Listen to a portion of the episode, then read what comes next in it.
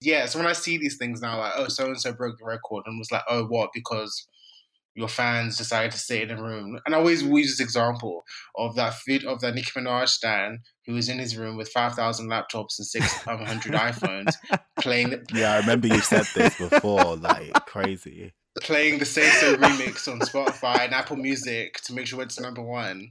And it's, and it's just yeah, like, I don't, I don't want to sound like an old head or so prescriptive, but that's just not how it should be. It should like if you're gonna like earn these records and earn these milestones, it should be because that's just what the general public, you know, did, and that's just what your fan base naturally did. You know what I'm saying?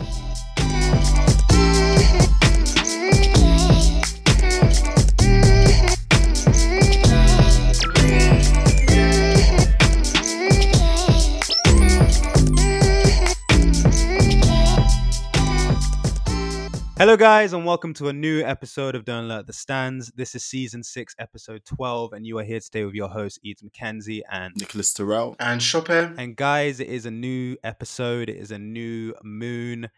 Few things have happened this week in terms of the spiritual world. I know I saw a tweet um, a few weeks ago saying that people come to DATS for music and spiritual conversations and um, politics and all these different types of things. But if this is your first time listening, we are Don't the Stans. We are a music and culture podcast with a marked focus on stan culture. And we talk about all things. Um, so let's start the episode. Nick, how are you? I'm good. Um, the weather is looking a okay today, looking quite sunny. Um, humid, very humid in my room right now. So I'm gonna enjoy hopefully the weather um, and some good food later. So I'm in a good mood. Just prioritizing rest this weekend as well.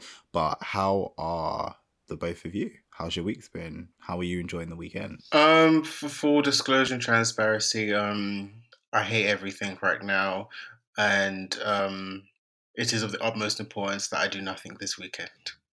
I'll leave it like that. I love that okay. for you though. The nothingness. Okay. I love that part. Yeah. Yeah. Um and I feel you on that at times. There are times where I really hate everything.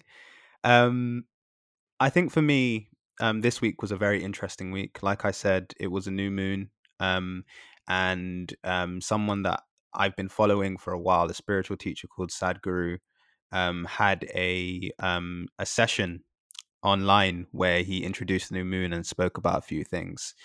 And um, this moon in particular, this cycle, so this cycle for the last few months, was a very interesting um, point in my journey. Um, I want to give a special shout out to Reem because we had a great conversation about Buddhism.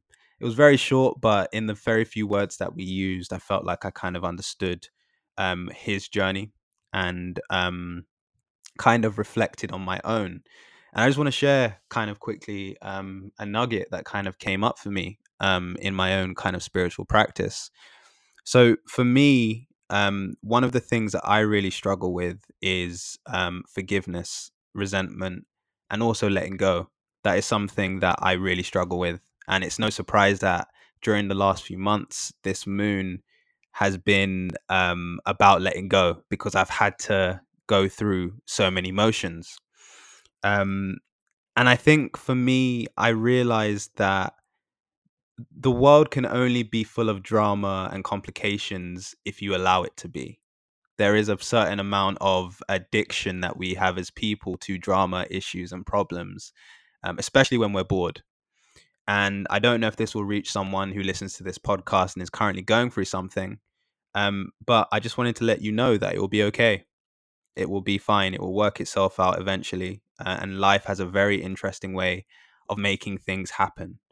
Um, and I think that's kind of where I'm at this week. I'm at a point where I'm trying to stay present, trying to stay in the moment, trying to stay happy, trying to not think too much. Because I think the one thing that's coming up for a lot of people that I'm speaking to is everyone is thinking about the past.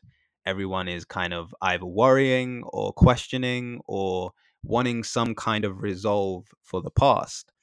And I just want to remind you guys to kind of stay with us in this episode as you listen to it, because you're here with us right now. Anything in, that's happened in the past or you're worried about in the future, you're here now. Don't worry about it.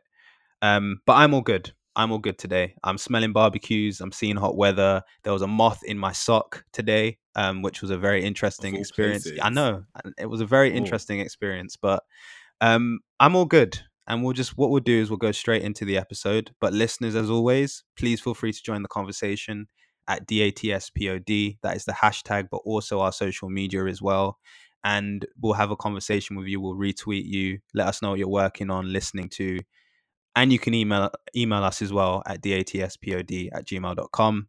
Um, I have a random urge to shout out Tony because I realized that for the last few episodes we haven't given him a shout out, but great work on the editing and everything that you're doing. So that's Tony Supreme. Check out his um, Soul Surge. I haven't used Twitter in a while, but I know he still does it. Um, yeah, on no and, signal. yeah, on no signal. And what we'll do is we'll jump straight into the episode. So, Shoppe, do your thing. Right, so we are now going to get into the lessons for the week. I have um quite a few that I'm gonna um run down and do a quick, I guess, shout out to things that I'm not going to go into depth, but just things that I have that have been listened to this week. Um, so I'm going to start off with um, Kadeem Tyrell's Simple Man. Now, this song came out, I think, some point in April, but I think I missed it when it initially came out. But um, the video came out, I think, a, a week or two weeks ago. And um, true to form, as always, it's just um, another great song. What I love about, and as you guys know, Kadeem has been on the show before. He's a friend to the show, good friend of Eden. Um, yeah, no, true to form. It's just um, another really, really, really great song, and why I will forever champion him as one of the um, essential names we should be talking about when we speak about UK R and B. And I just love, I just love like um, the production on his songs. I love his delivery. I love his tone. Um, I love I love his songwriting, and I love how the video, if you guys have watched, it's like an ode to um, the Sugababes Overload. Um, just like very simplistic and minimalistic. Um, don't know what else to say really, but yeah, he's. I just love the consistency. Like I can't I can't really say that there's been a bad song of his, and I knew and I do know he's got an album. His debut album is coming out later this year, so um, yeah, check it out, guys. Um, secondly, we're going to Labelle. So um, when I interviewed um, Dawn Richard a few months ago, we were speaking about Labelle, and she recommended that I read this book called Why Labelle Matters by Adele Bertei. I believe that's her name. And so I've been always been a bit of a Labelle fan, but I definitely think like in the last year or so, I've definitely developed a massive appreciation and respect for them, especially when I think about Patti LaBelle as a solo artist and when she was in a group. And I just think that she was making the best music of her life when she was in this group with these three, with these two other ladies, Nona Hendryx and Sarah Dash.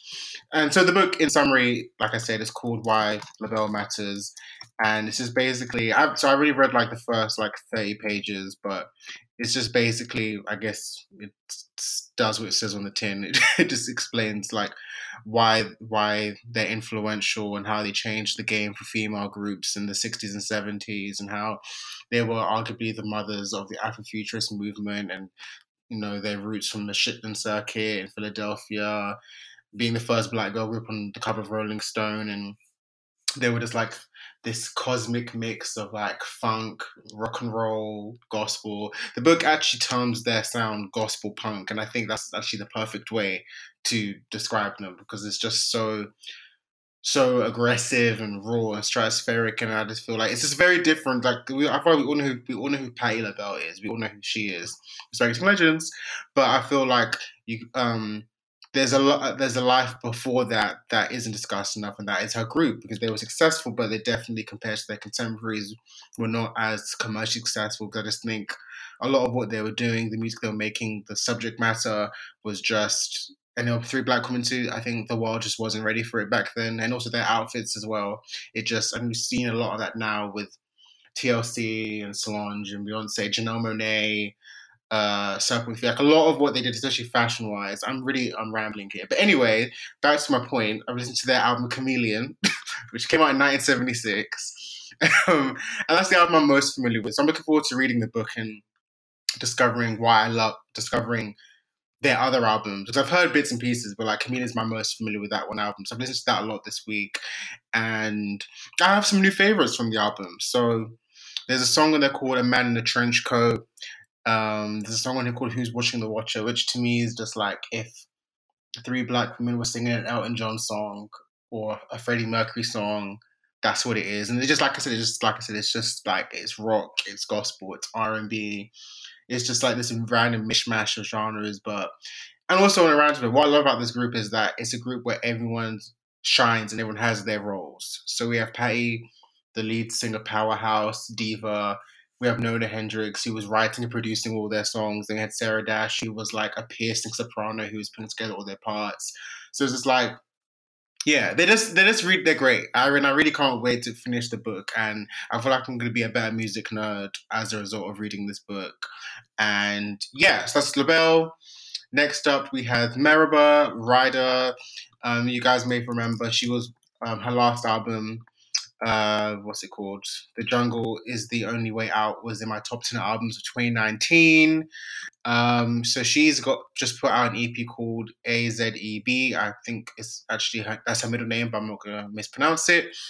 But um, yeah, I've been listening to the first single called Rider, which came. It's been out for a few weeks now, and I really, really like it. And one thing about Mereba is she definitely is someone and it's cliche to say, but she definitely is an artist you have to sit with because I was not that I wasn't feeling the song initially, but it's definitely now that it's really like resonated with me and I really appreciate it, like how uh, celestial it is and how soothing it is and how great she is and like you know and she I don't really know how to really, can't really describe her like and also I love that she does everything. So she's a writer singer producer rapper plays guitar everything. And she's just like this really nice um, brand hybrid of like folk music, but it's soulful and it's kind of all R and B, but it's kind of hip hop too. Um, alternative.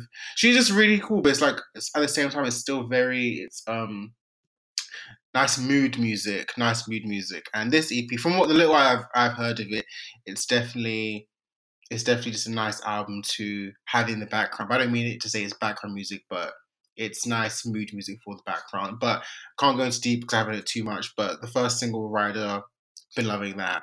Check her out. And also, um, she's just, in my opinion, one of the most beautiful women I've ever seen. God really took his time when he was create, creating her. Um, Ethiopian American young lady, love her, love her, love her. Shout out to Colors because that's how I discovered her a few years ago. Actually, she did the Colors, Stay True, and ever since then I've loved her. Um, Next up, we have Doja Cat and SZA's "Kiss Me More." So I I watched their performance at the Billboard Awards. Doja killed it, killed it, killed it, killed it. That girl is really one to watch. I don't know when we all collectively uncancelled her, but anywho, um, it was a great performance, and I've really liked the song since it came out. Like I remember everyone was kind of expecting, I don't know, something more when it came out. I don't know what they were expecting, but like I didn't love it at first, but I was like, I liked it, and I said, oh no, I can't say that. I think this would be a grower on a lot of people, and I, it's been c- correct. Like it's in the top ten both in the UK and US right now. And I play the song. I'm not joking. Probably every day this week. It's definitely one of the. I can't remember the last mainstream pop song that I enjoyed this much, which is very telling because I just feel like a lot of what is on the top 10 of Billboard, the UK singles chart is, is whack. But I can't remember the last time. But I, I just like it's just fun, it's simple, it's catchy. They both sound great on it. And the video was really cool. And I'm really just excited for Doja's next era, next album. SZA 2, Hurry Up. Um, so yeah, great song. And then lastly, we're going to Miss Lauryn Hill. It was her birthday earlier this week, and for some reason, Tell Him um, that's just been on my my heart this week. That's one of my all time favorite songs. I just think it's the one of the most. Uh, how can I? How can I put it? It's one of the yeah. It's just like it's just a really really well written, real tender song. I just like love how like there's elements of of how she kind of is mixing like romantic love with of love for for love for God and love for spirituality in that. And yeah, it's just like her pen game really, really, really is just top tier. And yeah, like I don't know, there's just it really does just something. It does something to me physically. Like it really touches me. Like my heart feels warmer and electrified when I hear it. And I just think, yeah, it's just a really, really great song. It's a bonus track on the Miseducation of Lauryn Hill. And um, yeah, that is I. And also, a quick one, not going to say too much, but I've been listening to Jorja Smith's recent EP, Be Right Back, which is a far improvement from her, her album. So it's nice to be back in Georgia Smith land. And that is I. That was great. Thank you. Um, all right, next we're going to jump into me. So the first project I'm going to talk about, I didn't talk about this last time we recorded, but um, yesterday I was listening to a few kind of old songs with my dad, like some old R&B classics, because my dad is a massive fan of like R&B. And um, we sat down and we were listening to The Whispers. So they have a project that came out in 1990 called More of the Night. And The Whispers were one of my my dad's favorite groups. Well, they are his one of his favorite groups. They're still around. Um, and just sitting there listening to the instrumentation, um, I heard that uh, I realized, sorry, that Teyana Taylor sampled one of their vocals on the beginning of "Are You Gonna Love Me," um, or at least Kanye did, and I thought it was a woman to to begin with, and it's actually not. It's one of the lead singers of the Whispers. Um, I can't remember what song it was. Oh, was it? Wait, hold on. Am I thinking correct? I might need to check that. It might be Harold Melvin and the Blue Notes. I might have them confused. But I have been listening to the Whispers um, more of the night. The two songs that I've been listening to are "You Are the One" and "Is It Good to You." Um, just two very beautiful R and B tracks. And I, the thing I love about this is um, when I listen to some of these old artists, I really appreciate the live instrumentation um, on the production. So, um, like the saxophone on um, um, uh, what's it called on is it good to you? Like how that starts and you are the one and all of those different types of things. I love a good saxophone on a song. It just makes it just makes it sound more sensual and more kind of smooth. There's just something about it. Um, so yeah check out that album if you're a big fan of r&b and you kind of just want to go back in time. Um, amazing singers amazing harmonies. Um, the whispers are a group that not a lot of people kind of talk about nowadays but they influenced a lot of people and they do talk a lot about social change um, so definitely check out their music if you can. Um, they released a song recently called "How Long," which was talking about um, some of the stuff that was going on um, in with regards to racism and um, the system at the moment. So check them out; they're a great group, and let us know what you think. Next, I will go to another duo or another group, um, Travel Light. So Travel Light is um, by Children of Zeus. Now, previously on the podcast where we've spoken about Children of Zeus, I haven't given them the best reviews. I remember Shoppe um, was telling me to listen to some of their older projects and stuff. Um, and I did like one album. Um, I think it was their. I can't remember which one it was I actually liked, but I liked one of their albums. I did. I think it was the story goes on. Yeah, yeah. So I liked that album. Um, and I've just gone. I went back to Travel Light recently, which came out in 2018, um, I didn't like it to begin with, but now I'm kind of getting into it. I know I've spoken about it before on this podcast and said that um, it's growing on me, but I really enjoy this album. Um, I love slow down. I love vibrations and kind of um, the feel behind that, the drums, the BPM, all of these different types of things. It's really fast paced, but at a really kind of cool level. Um, so if you're looking for something upbeat, I would definitely recommend this project um, because they're really good. Um, I know in the past I've criticized the rapper, and I apologize for that because he's actually really good. I mean, for good reason. But... He's he's he's good. He is good. Like they work well as a duo, um, and I think they definitely will have a lot of commercial success as kind of time goes on. Um, but the singer is definitely the standout. I'm a, I apologize. I don't know their individual names. Shoppe probably does. Um, but yes, uh, Tyler Tyler Daley and. Konny Cons. So Tyler is the yeah. singer. So definitely check them out if you can. Amazing projects. And last but not least, I know last week. And I just want to before we go on, yeah. I just want to say that to those who haven't heard the album, I'm not. This isn't hyperbole, but Children of Zeus's Travel Light is going to be a future cult classic. Just saying that you heard wow. it. Here, you heard it here first because I loved that album back then, and I've actually, and that's an album I actually revisit once in a while. Like even now, I definitely go back to that project once in a while, and I, I'm such a, a fan of them. I'm, I've seen them twice. They're really, they're really among the UK's best hidden secrets. Like they really are. So shout out to them. They have a new project coming out in July, I believe. So the next album's coming out pretty soon. So if you guys Oh, aren't wow. hip to Children of Zeus, get on there. Get on there. Yeah, they're amazing. They are amazing, and they're representing the UK as well. Um, cool. Last but not least, this isn't really a listen, but just to say, I know I said last episode that I would give a listen to J Cole's album or kind of another listen to it. Um, but I wasn't feeling it. I said that last episode. I wasn't feeling to go back there, and I know sometimes with releases, there's this pressure to kind of review big releases, and Cole releasing this project was um, fairly big because he hadn't released anything in a while. But it just didn't really connect with where I was at. Um, I wasn't really feeling um, what he was putting out in that particular moment. Not to say it was bad, not to say I disagreed with anything or um, kind of just thought the whole project didn't make sense or anything along those lines. It's more so it just didn't really connect with me to go back and listen again. Maybe sometime in the future, but just not right now. Um, it might be a summertime thing or something along those lines. But just to say that. Cool. Nick, what are you listen to? Hey, so um yeah, like just to take off of Eden's point about J. Cole and stuff, like mentally he just didn't really connect with me and my mentality. And I kind of said that um last week we had that kind of debate and discussion. But I will start this week with a person who is resonating where exactly where I'm at mentally or similar sentiments, similar thoughts, um, similar processes as well. Um, it is Mustafa the poet he is a poet, youth activist, um, and community builder, um, and spoken word artist and songwriter from Toronto. Um, he released When Smoke Rises on Friday, last Friday, for listeners who are listening on Tuesday or throughout next week or this week, should I say? But um, yeah, he released it. It's a, I, I think it's being touted as an album, but it's eight songs long. So I don't know if it's a short project, an album, but I, be- I believe it's being touted as an album.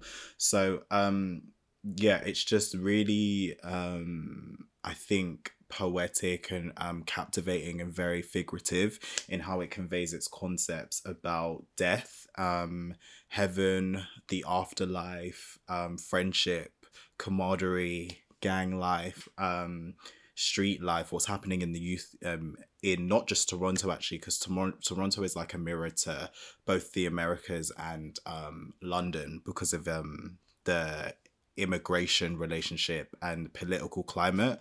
So um, in both regions, say a New York in the United States or a London in England, um, we are facing youth um, a youth kind of reinvigorament um, and there are crimes and there's um, lack of infrastructure and stuff like that and things are just being rebuilt in this current generation. So yeah i think how he speaks about death is really cathartic and i think he dedicates this project to um three of his friends and and there's actually like an instagram post that accompanies his posting of the project um and the, the artwork yesterday um friday for people who are listening. So on friday when when it came out and um yeah he dedicates it to his three friends um amongst which are ali who he dedicated one of his singles to.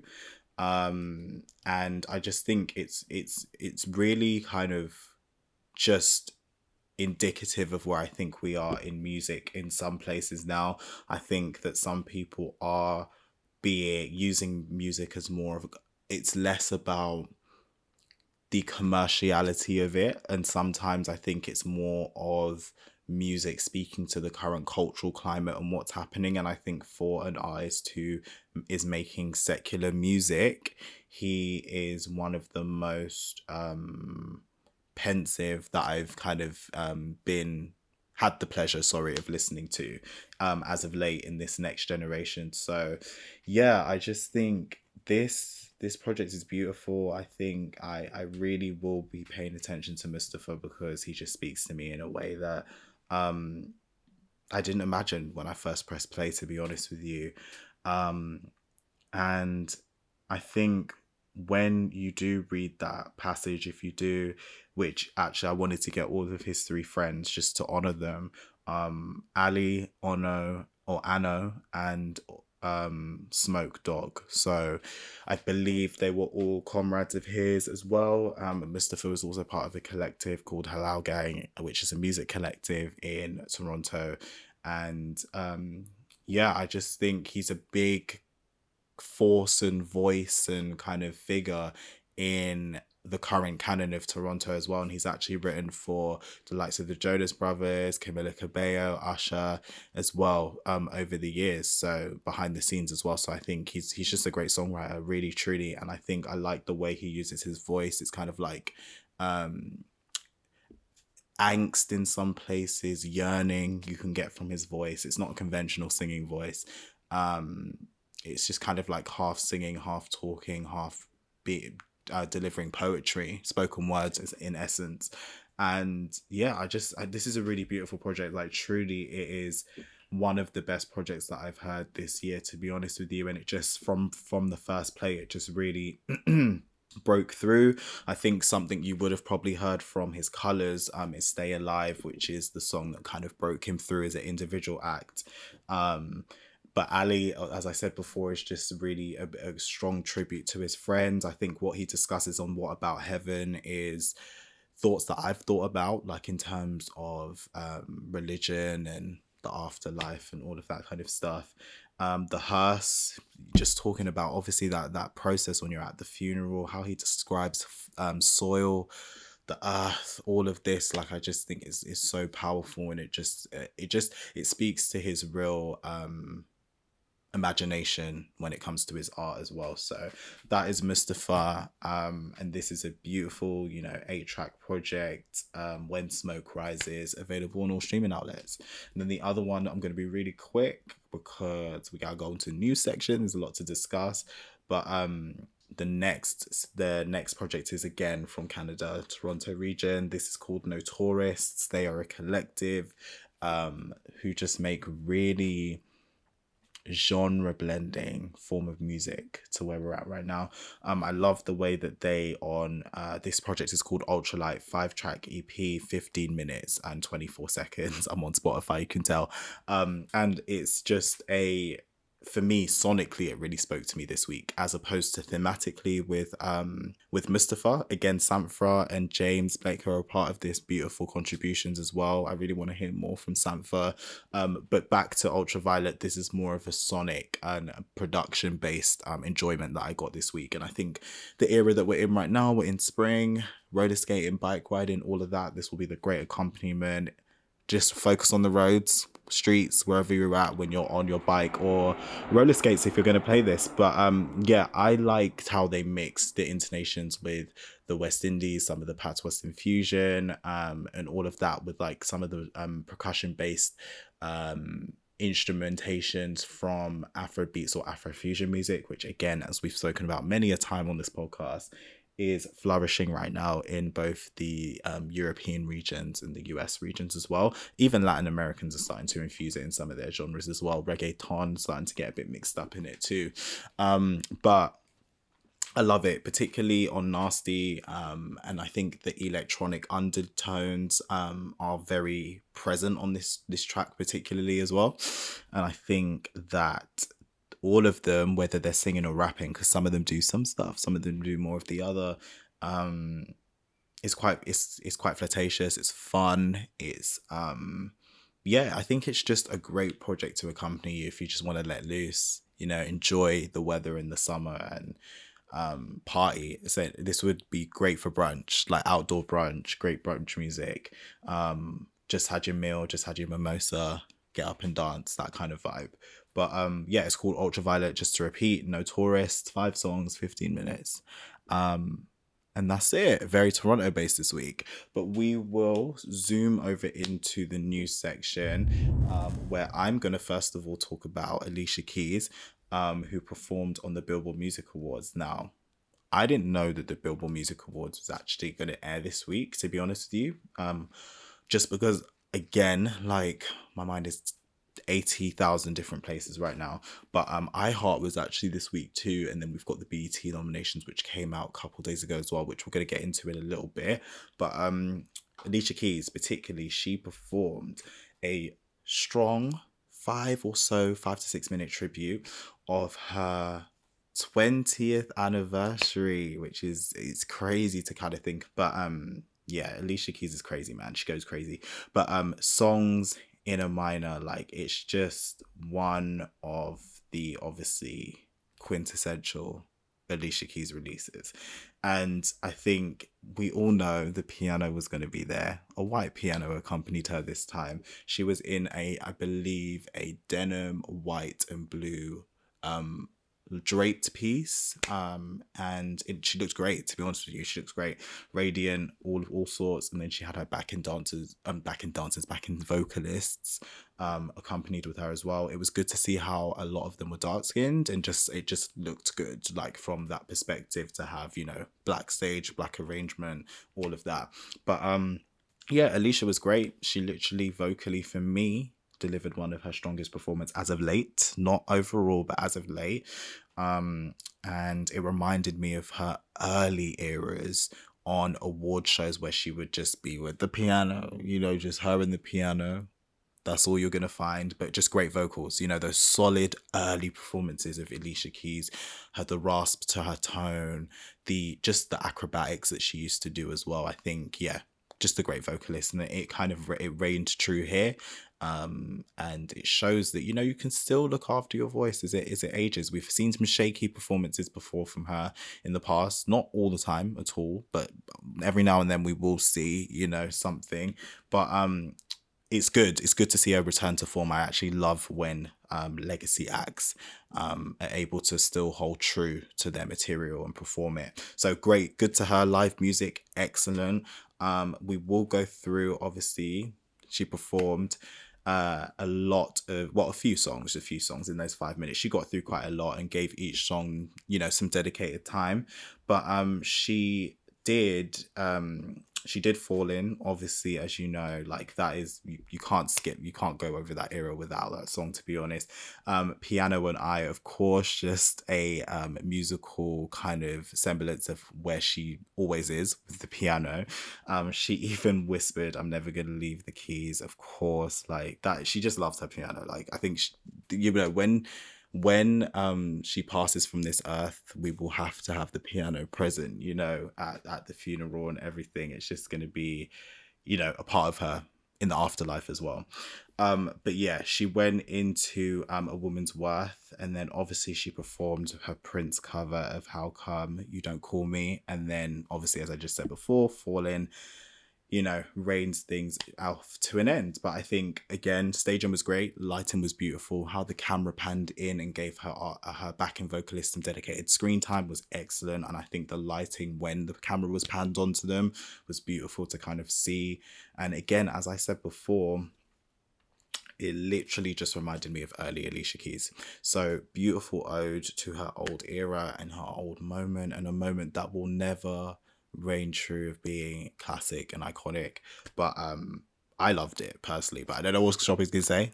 He is the true uncle of the podcast, so we're gonna go to him and get his thoughts on this performance. Um, so Shoppe, take it away. Um, no, I really, really, I really enjoyed the performance, and it was the first performance which I've cared to watch of hers in a long time because I love her. She she is and forever will be one of my favorite singers and musicians of all time, but her, her recent music just isn't hitting for me.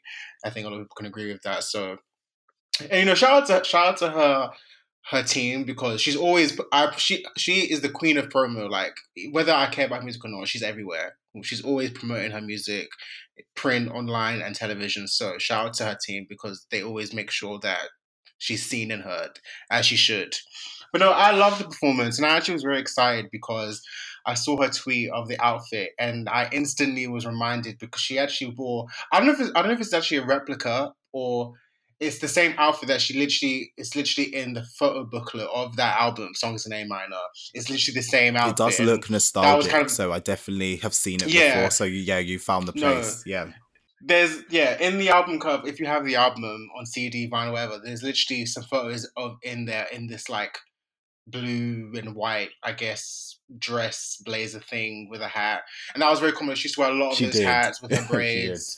So I so I was just like she really was giving us drama. Like yes, you're really going to dress like yourself 20 years ago because I loved her fashion back then, and yeah. So I'm just happy to see that. Then I was I was happy to see that she performed damn near all the singles from the album. She didn't perform Girlfriend, which I I was like, why? Come on, give Girlfriend some love. But you know, it was nice to hear her perform Unfallen, of course, but A Woman's Worth and her cover of Prince's How Come You Don't Call Me and Piano & I, that which was the intro of the yeah. album, which I love. It's only a minute and a half long, but it's a great intro. And on to the next point, it vocally is one of her strongest performances in a long time because I will always say that Nina behind the music, what happened to her voice, because I just don't know mm-hmm. what happened. Mm-hmm. Like she used to sing, sing, sing, sing back it's in the refined day. that's why now. people. It's refined. No, I would even say that it's just it's just not what it used to. She's she's definitely there's definitely been some wear and tear.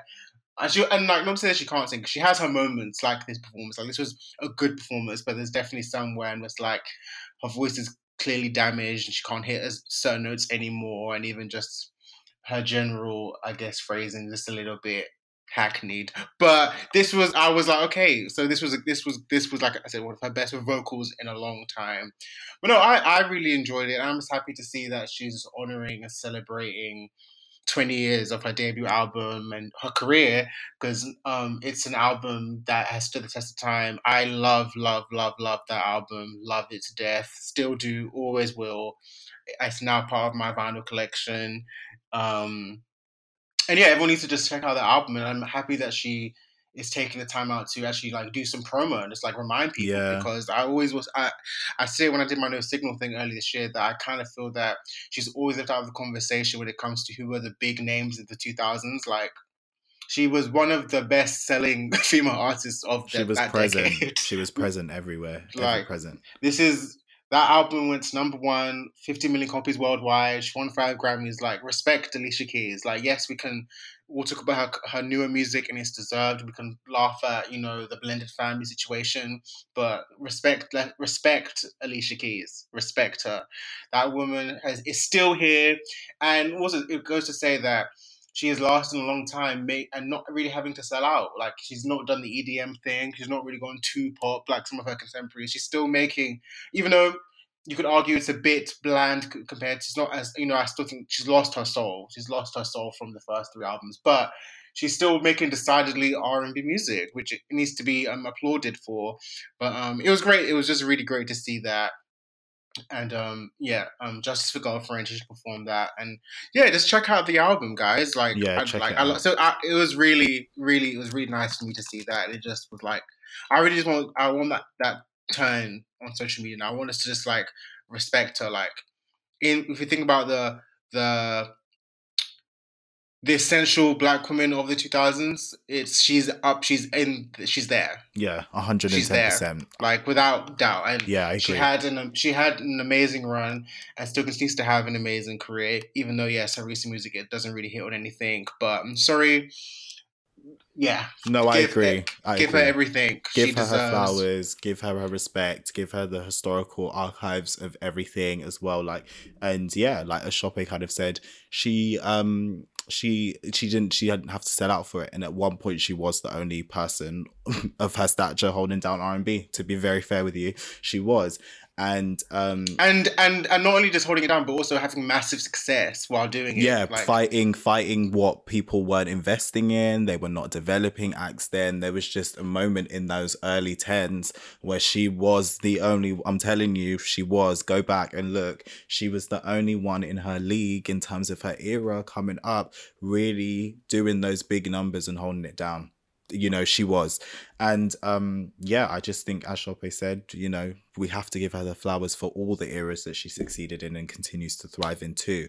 So shout out to alicia keys and the vocal performance. I was really impressed actually watching that um just to see her have that solid performance. But um we will turn into Nas, another person who is making some moves this week as well. But um, he announced that, well, the Orchard actually did. But Sony's The Orchard um, has linked with Nas's infamous Mass Appeal, um, the label side of it anyway. Um, and they have a strategic partnership now. Um, and you know, as you know, Mass Appeal is one of the independent labels in hip hop, one of the most renowned and one that has lasted the test of time. Dave East is one of the signees on the label right now. Um, the agreement obviously just is an expansion of the US hip hop space in terms of Sony Music. Um, they actually acquired Jay Irving's Human Resources back in December, so of last year. So they are continuing to invest in some of these boutique labels. So um, Nas is, is a co-owner in this, and obviously he will release his own music in the Orchard as a result of the new deal. So he will be, you know, shifted back to Sony. So the news comes obviously with Nas having a great year in terms of if you still deem awards to be worthy in terms of best rap album, with King's Disease winning at the Grammys. We did cover that earlier in the season if you want to go back. Um, so Mass Appeal's full roster, the artist side, will feature and be um, privy to artist services, including distribution, marketing, sync licensing, video services, data analysis, advertising, rights management, radio promotion, and more. So, this is a massive boost for a lot of the signees signed. So, when Dave East next releases project, it will be via the Orchard as well. Um, he will be able to lock into some radio promotion um, from the Orchard and Sony at large, um, and some advertising spend as well, potentially, um, or some assistance at least. Um, Sony now Sony obviously historically housed Nas um, a few decades back when um he was signed to Columbia and he released obviously Illmatic. It was written and I am. So he actually acknowledged the full circle moment and said to come back to Sony Music with my own label is now a major milestone. We see this multi-phase initiative as an opportunity to continue to push the culture forward, education and inspire. It is what we do, um, and I couldn't be more excited. Um, so this brings an end to Mass Appeals Records' three-year global distribution relationship with Universal Music Group. But Universal Music Group will still be present in Mass Appeals' relationship with UMG um, in other arms. So not the label arm. That's why I really clarified that this is a label in the Sony Orchard um, collaboration. But Mass Appeal and UMG will still be collaborating um, which in the TV, movies, and podcasting sector, um, where UMG became a minority investor in the parent Mass Appeal. So Mass Appeal outside of the label a few years back in 2017. So I'm going to avoid all the statements by heads of Orchard and stuff because it's just the same sentiments as Nas. It's positive news, expansion, global reach, etc., etc. But you can read this full article on Music Business Worldwide. I wanted to get you guys' thoughts. I think we've been covering the industry a bit more this season, so it's interesting to just kind of see this as an industry thing in hip hop. So how do you guys feel about that partnership? Uh, it sounds like it's good news for Nas, and it sounds like it's good news. It's good news for everyone that is signed to that label as well. Um, I think acknowledging the full circle is important. Leaving the label and then coming back to Sony with your own. I think Nas has been someone who, um, entrepreneurially, um, has has made waves that people don't really acknowledge. Um, I think because he's also been in the same era as Jay Z, and Jay Z's kind of um, made massive moves. Nas's kind of um, moves have almost been not acknowledged sometimes. I feel, um, like for example, when he released that um, barbering company, I can't remember what the actual trimmer was called. Um, but he released that, and um, now what's happening with this label and everything, um, I think it's really cool, um, and I think it's going to be a great opportunity for him to do more um, for the kind of rap community. And um, yeah, I'm happy for him, man. It sounds like it's a really good opportunity. I think we're just gonna have to wait and see um, what that actually means, um, what happens next in terms of the overall movement for the label and all of these different types of things. But um, I'm happy for him. Um, I didn't know that it was run by Nas. I've heard the name many, many a time, but I did not know that it was Nas's label. Um, but yeah, no, it's it's obviously it's it's great for him, and it's great to see that Nas is, um, I guess, growing into his entrepreneurial bag because I guess compared to some other rappers he came up with, and he's kind of remained in artist mode because I do believe I think he was I can't remember what label it was, but I think I know he was offered like a, a president role or like Motown or something like ten years ago. I don't think it was Motown, but some label he was offered a president role somewhere, and he turned it down because he was like, "I'm an artist. I don't want people to come to me with their issues and their problems. I don't be blamed for everything."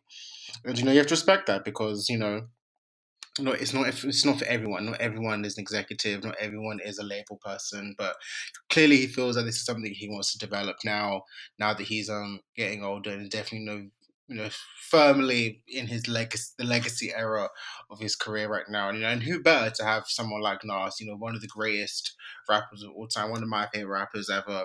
Who better than him to have um you know be a positive influence? I just hope that he's present I hope it's just not a cosmetic like his name is there, but you know, hope he actually is like you know sowing seeds and actually instilling things and actually invested in his eyes. I didn't know Dave East was signed to this label either. Didn't know that either. So that's interesting too. But um, yeah, and I'm actually just happy to see what the Orchard are doing. Like you know, like I know they're obviously part of Sony, but they seem to have, and Nick will know that they seem to have clearly more of a independent way of doing business, if that makes sense. Like there seems to be way more freedom um, in terms of their resources and how they distribute their rights. So it's nice to, to see that that kind of partnership rather than going through the traditional, I know, Sony, um, RCA or Columbia or whatever, um, or Universal.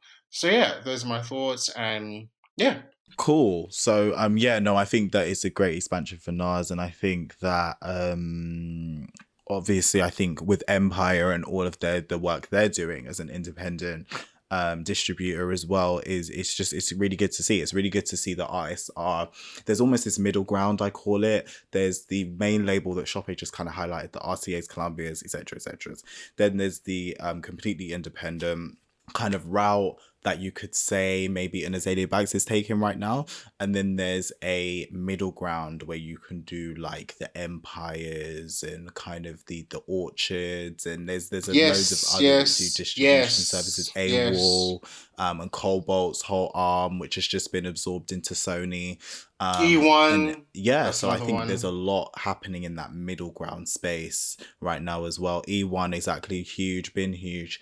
Um, Malibu Mitch actually left a major label to go to E1 a couple years ago. So yeah, there's a lot of um, there's that middle ground that's happening right now, and I think it's super important to kind of acknowledge the middle ground, and I think it's super important to kind of say that you know artists have a lot of options now, and I think it's good to see the uh, amount of options becoming available to them as well. So yeah, I think Nas and partnering Mass Appeal with this, we'll just see if it enhances. You know, Dave East, if he talks in interviews and says, you know know the services that the Orchard gave me, you know, great. If Nas next era is able to um, funnel his music a bit better, but I think his notoriety alone will get plays and stuff. But um, yeah, I think for the newer artists signed to the label because it's a there, there is a roster there.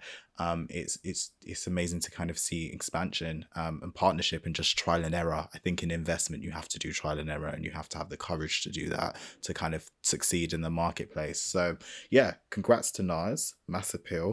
We'll see what happens. But um, I'm gonna move forward into a bit of BTS news. Um, oh, I thought you meant literally the band BTS. Okay, never mind. It is. It is to do with BTS, the band, yeah, but um, to do with um Spotify. You know, their fans are always on Spotify, so we're just gonna see what this is about. But it is about them essentially setting um a new streaming record with twenty point nine day one plays um, but nearly 10 million of them were discounted on the platform's chart, so Spotify charts and all of that. But um, they have a new single called Butter, um, and it was released on Friday, May 21st, so a few days ago.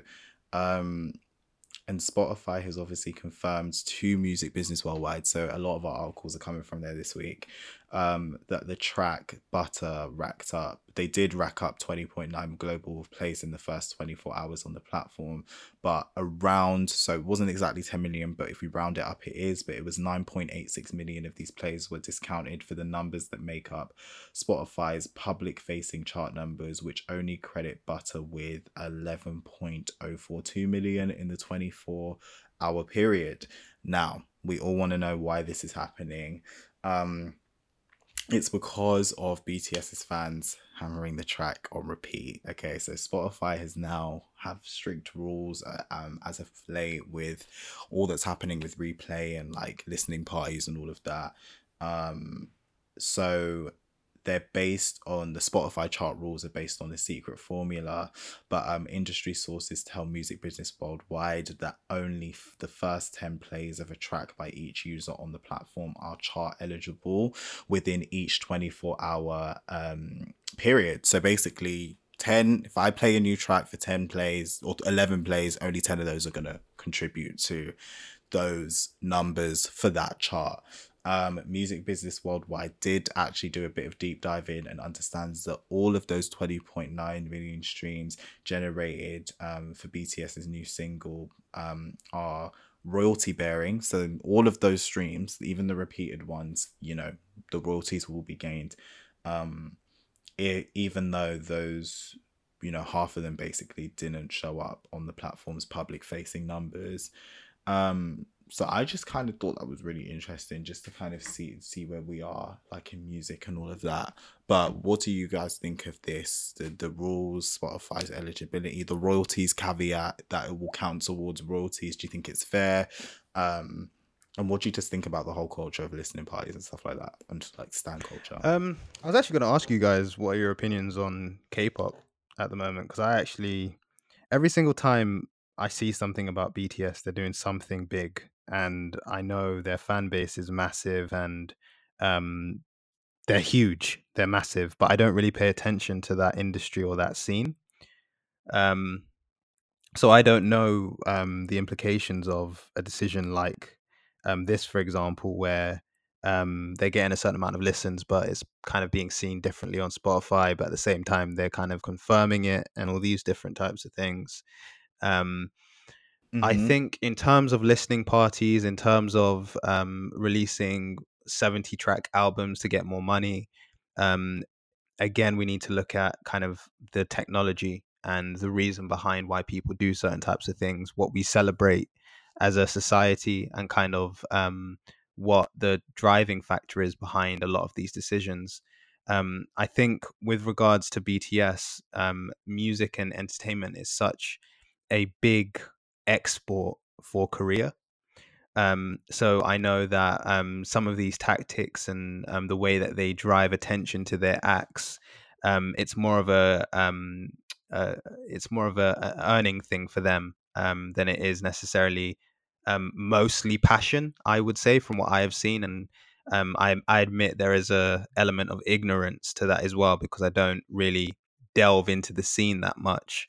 Um, but there are some kind of questions around um, the way that um, groups are formed in um, some of these um, kind of K-pop groups, like the the formatting, the boot camp structure, um, the kind of stan culture, and um, I don't want to say obsessive stan culture because that's kind of a judgment, but there is an element of fans kind of we spoke about this on the episode with Han um, a few seasons ago with like um, stalking and all these different types of things and um, this worship culture that comes with stan culture as well. So I'm not surprised that fans are going to the ends of the earth to support groups like BTS. Um, um, that's the kind of the kind of culture that seems to be surrounding those types of acts, and that isn't to say, by the way, that we don't have that in um, the West. We don't have that with um, some of the artists that I listen to and some of the artists I enjoy. Like, um, I don't know if I'll go as far as hosting listening parties for Maxwell or any of these other artists, but um, there is definitely a dedication that I can relate to um, when it comes to what an artist means to you.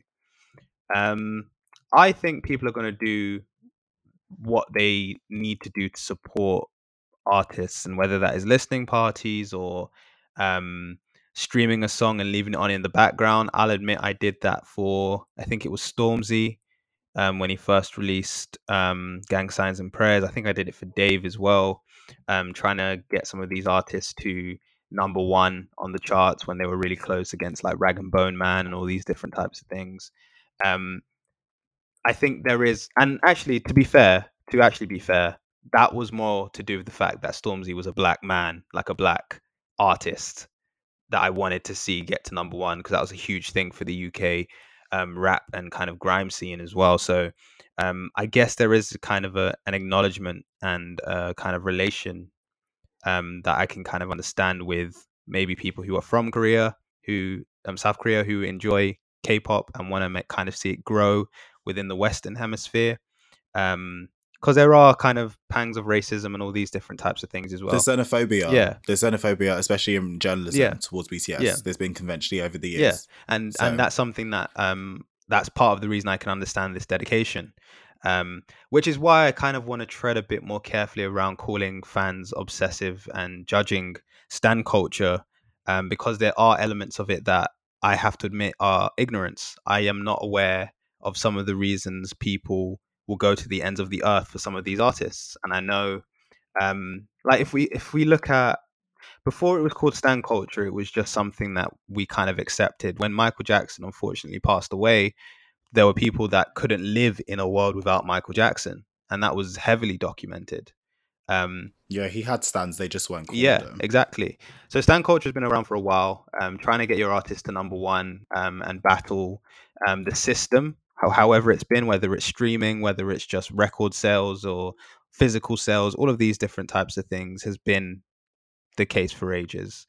Um, so I wouldn't really put this on a BTS um, kind of strategy or judgment type of thing. I think that would be very hypocritical of me. Um, but I do kind of recognize that it's all a game and it's all to do with capitalism, but also um, there are geographical and um, yeah, ge- geogra- geographical reasons for it as well. Like Nick said, xe- xenophobia in the news and kind of um, conversations about BTS. Um, and I think that, like, not to excuse it, there is some unlearning that needs to be done as well. Um, I definitely had to unlearn quite a lot about um, judging stan culture for what it was. Um, and that's why BTS fans like do what you got to do, enjoy what you got to do, as long as you're not stalking or kind of following anyone um, or causing any harm. Do what you got to do, man. Yeah, there was definitely like obviously an investigation that they tried to launch this week, investigate Spotify hashtag because of Olivia Rodrigo. Um, and there was like a chart battle that they was going through, and apparently, um, Butter was filtered um by the Spotify global charts a lot more than other tracks. So they're trying to investigate why that was, and they kind of want Spotify to be very transparent as to why. Um butter was filtered at like 45% or 47% should i say and other songs were filtered at smaller amounts um as well. So and other singles of bts's so it's interesting. I don't know like all i'm just gonna say is that you know just be safe with what you're doing and investigate your investigate what you're doing. That's what i would just say. Investigate mentally why you're doing what you're doing um and just be accountable in that space. But yeah like interesting. And i just thought it was interesting just to kind of bring up charts and what's going on with spotify. But we i guess I've- can swig I've- oh go on. I've got a different perspective on this. I think for me, I mean, everything that you said is all well and good about the, I guess the, the mentality of the fans themselves. But I'm just going to look more holistically. I just think that we're now in a place where all these charting and streaming milestones and record being broken they're just so arbitrary now because this it's just the way they're maneuvered and the way that they even uh made is just like they're just like yeah like th- that's the perfect word it's just artificial it's just not genuine it just it's just not to me it's not a true reflection of what is popular it's exaggerated it's unnatural it's stilted i'm going to be using all my vocabulary today it just yeah so when i see these things now like oh so and so broke the record and was like oh what because your fans decided to sit in a room. And i always use this example of that vid of that Nicki Minaj stan who was in his room with 5,000 laptops and 600 iPhones playing The- yeah i remember you said this before like crazy. playing the Say So remix on Spotify and Apple Music to make sure it's number one. and it's and it's just like I don't, I don't want to sound like an old head or so prescriptive, but that's just not how it should be. It should like if you're gonna like earn these records and earn these milestones, it should be because that's just what the general public, you know, did, and that's just what your fan base naturally did. You know what I'm saying? Not because you could just, especially because I was Spotify, the fact that you know the fact that you can, the fact that so people who don't who don't have premium versions, they can they can stream it and it counts towards this the sale. It's just like what? And then I even like YouTube views and just like it just it just doesn't mean anything to me. I don't want I don't want to like compare it to the old days, but like when we think of blockbuster artists, that phrase today is like is an insult to those who who actually were blockbuster artists back in the day. Like when you think about if you could use Michael Jackson, like Thriller sold over 100 million copies, one album, and that was before the internet. Like that is monumental. If I heard it today, oh, a hundred million streams. Like that doesn't know. It doesn't. It doesn't matter. So it's not the same. It's like it's not a true reflection. It's different popularity. Metrics, different metrics. Yeah, I just so I'm like so I'm glad. I mean, it doesn't really mean anything, but I'm glad Spotify are having measures in place to kind of cap on these these fans who were just you know, um, yeah, just badgering on their on their keyboards and you know like oh 7 a.m guys let's all stream this song like I even saw something like a few weeks, a few, a few days ago, like Chloe and Halle, like how we all should have streamed a bit, um, do it more. We should have tried. Like, oh, that's just not how life works. I mean, there are other factors, of course, but yeah. So this won't change anything. But I don't know. I just feel like charts to charts yeah, to me now, and even artists I like when they do well, I'm just like, even for example, like if I look at the Billboard Hot 100 now, like if I'm not mistaken, if I'm not mistaken, I think Ariana Grande's positions is still in the top 20, which is just unrealistic because it's been out for like seven months. But because she has a massive fan base who are constantly streaming, it's just not truly reflective of what's actually happening.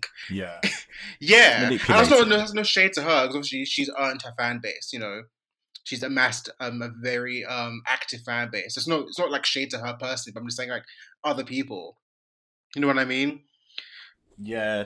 No, I get you. I completely get your point. yeah, and like, like same with like when I see Billie Eilish is like, how are you still in the top ten? Like how? How? Like no one's Yeah.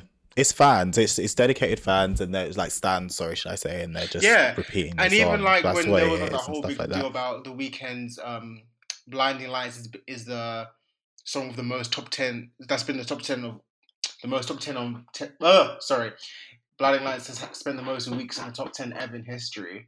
I'm like, yeah, but but why? but why is that? how? How? Yeah, it's like yeah. the how. It's engineered. It stands. It's like his yeah. mega pop influence now. And like I know LeAnn Rimes. You know, shout out to her, our country, but our country girl. She had a record like that in 1997, but and I'm sure that was like it obviously was a genuine thing. Like people were just buying the record, still at crazy numbers. Yeah, definitely. So I just yeah. So uh, I'm just so over it. That music is in such a is in such a transitionary period right now. It's numbers, just, it's, just, it's algorithms. It's just dusty. Can we acknowledge that Shoppe yeah. said five thousand laptops? like, can you imagine being next door? I know. Like, I think it's a story he's gonna literally tell. Like, all the like because this this is iconic. Some shit. Some iconic. No, shit. I'm sorry. When I I will never forget that video. Yeah. I'll never forget it.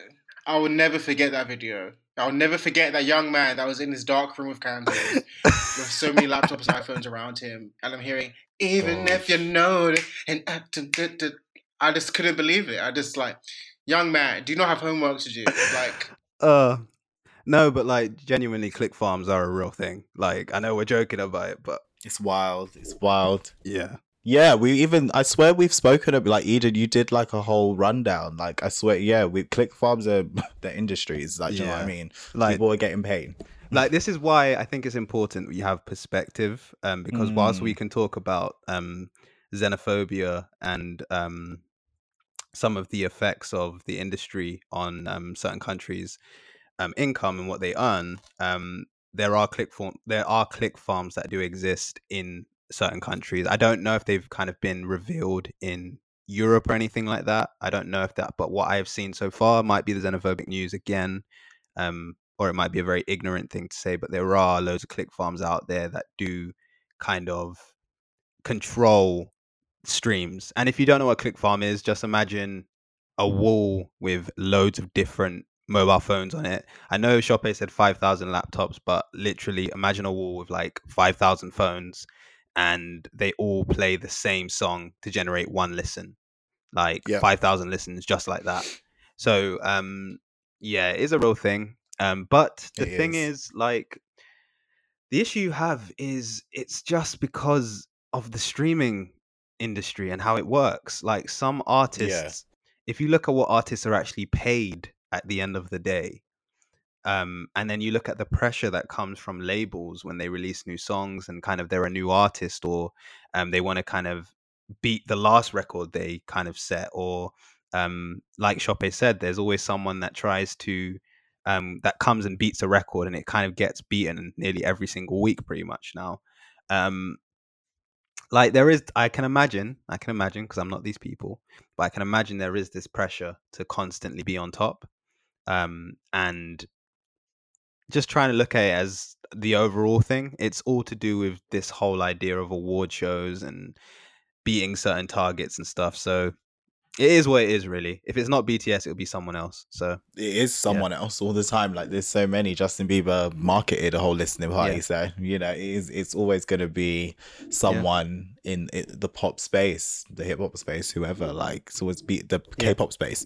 You know, it's always there's always going to be just for that. clarity, I wasn't saying that. BTS use click farms. That's not what I was saying. Just in case anyone's listening to that. No, we didn't get that. They just exist. They just exist. You know, it, it- we'll we'll find out when that documentary because I'm I know HBO will do something eventually when it gets revealed or something. So, but yeah, it's gonna be. I'm gonna watch that. All eyes open. It's gonna be really interesting. But Eden did just speak about award shows. Unfortunately, award shows are on the agenda this week. Like BET Awards did come out with some nominations. Um yeah. So let me just I'm on the BET website. Well not BET because it doesn't ever pop up in the UK. But I'm on Billboard. Um I'm not going through everything just because of the interest of time, but we will go through our usuals. So the first one that is in my list that I've got here is album of the year.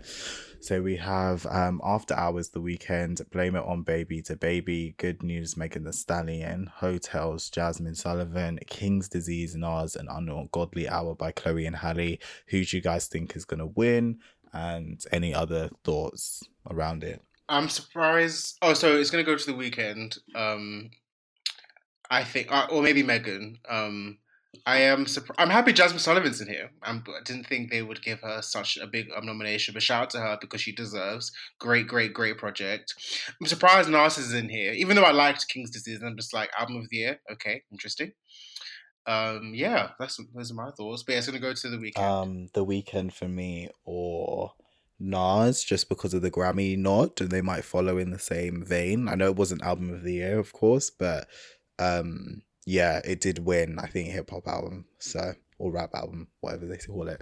But yeah, um, again, Heaux Tales big surprise for me. Um, in terms of it being there, very bland nominations. Um, except for obviously, like I liked Heaux Tales, but not Heaux Tales. But in terms of yeah, just bland across the board. Like in terms of Megan, blame it on Beck. Really, like come on, like um, but yeah, like obviously, good shout out to Chloe and Halle, Jazmine Sullivan. I personally liked After Hours. It was a grower on me. Um, not his best project, but a grower on me, and I enjoy it now.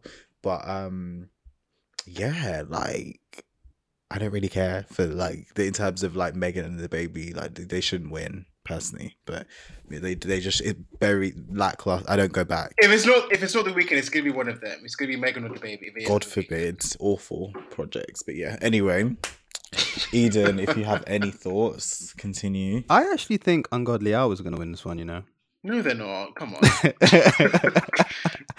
no, I just have a feeling that I, I just have a feeling. I can't explain it, but I have a feeling that they might win this one. Um, Okay. I haven't listened to After Album Hours. of the year. This is the BET Awards. They're not gonna give them that. I hope they give it to them. Yeah. I hope they do. You hope. Let's see there we what happens. go. Opposite word, hope. But um okay, best female R and B and pop artist. I do not know why these genres are put together. But anyway, BT. Um Beyonce, H.E.R., Jazmine Sullivan, Jhené Aiko, Summer Walker, SZA. what do we think of this category, or who's going to win? Um, I mean, if we're keeping a buck, it really should go to Jazmine Sullivan. It should go to her, like in terms of she's had a successful album. The album, like Pick Up Your Feelings, is doing really well on urban radio. I believe it's her first platinum single, which is disgraceful. Um, Summer Walker hasn't put out. She didn't put out music last year. I mean, she did, Mm. but that EP wasn't really anything. Um, I mean, not. I don't mean it because I don't like her. I mean, it, it wasn't obviously No, that was I know what you it was mean. just something. Um, I, but you know, H.E.R. is the industry darling. H.E.R. is winning everything these days. She's gonna win the Nobel Peace Prize at, At this at point. rate. L- like she's gonna win like um the Presidential Medal of Freedom soon. So you think H.E.R.'s to win, basically, Yeah, I wouldn't. I really wouldn't be surprised if, if H.E.R. wins. but you want Jazmine Um, Sullivan to win. I want Jazmine Sullivan to Okay. win. Um, Beyonce, I love you to death. You know, forever, forever BeyHive. But why are you here? Um, you haven't been acting. Honorary like- nominee. Yeah, they just have to- point. And the thing is, if you're gonna put a veteran in there, Alicia Keys put out an album last year. Exactly. So did Brandy. So did Brandy. If you're, if you're gonna put, if you're gonna have to put a veteran, because I get it. Beyonce, obviously, you know, big name, veterans, and I guess she's kind of always omnipresent. But Alicia Keys and Brandy did put out music last Yeah. year, so you, you could have give it, put it in there. Even though neither of them would have won, but it would have been like, okay, Yeah. at least they've put out music last year. Um, Defo. But yeah, I think um, H.E.R. is gonna win it, and she's gonna um, probably win every award she's nominated for. So do I. She's that the Dua Lipa of black music. right now it's yeah it's just a lot um in ter- yeah i think H.E.R.'s gonna win too um eden any thoughts on anything Uh, I'm still not over what Shoppe said. Presidential Medal of Freedom, like. um. i know So I'm sorry, I'm not over uh, the fact that H.E.R. has an Oscar. But okay. I think um I think H.E.R.'s gonna win this.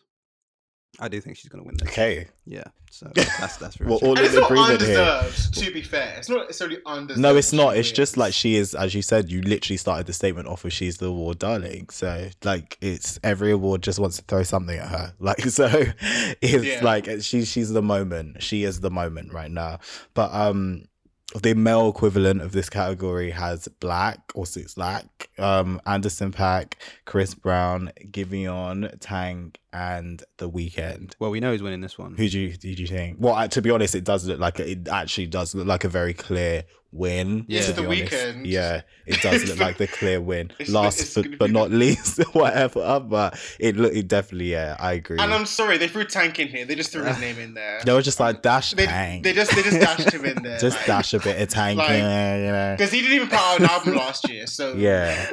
Just like, dash tank, just to say we in- covered every bit of R and B. You know, like just throw And it in. what I'm saying. It doesn't make sense once again, Trey Songz's recent album last year. Mm. Yeah, It wasn't you're ma- right. Yeah. It wasn't massively successful, but he did put out an album last year, and it was actually pretty good. That's, I've said it before; it was his best album in a very long time. It was a very good album.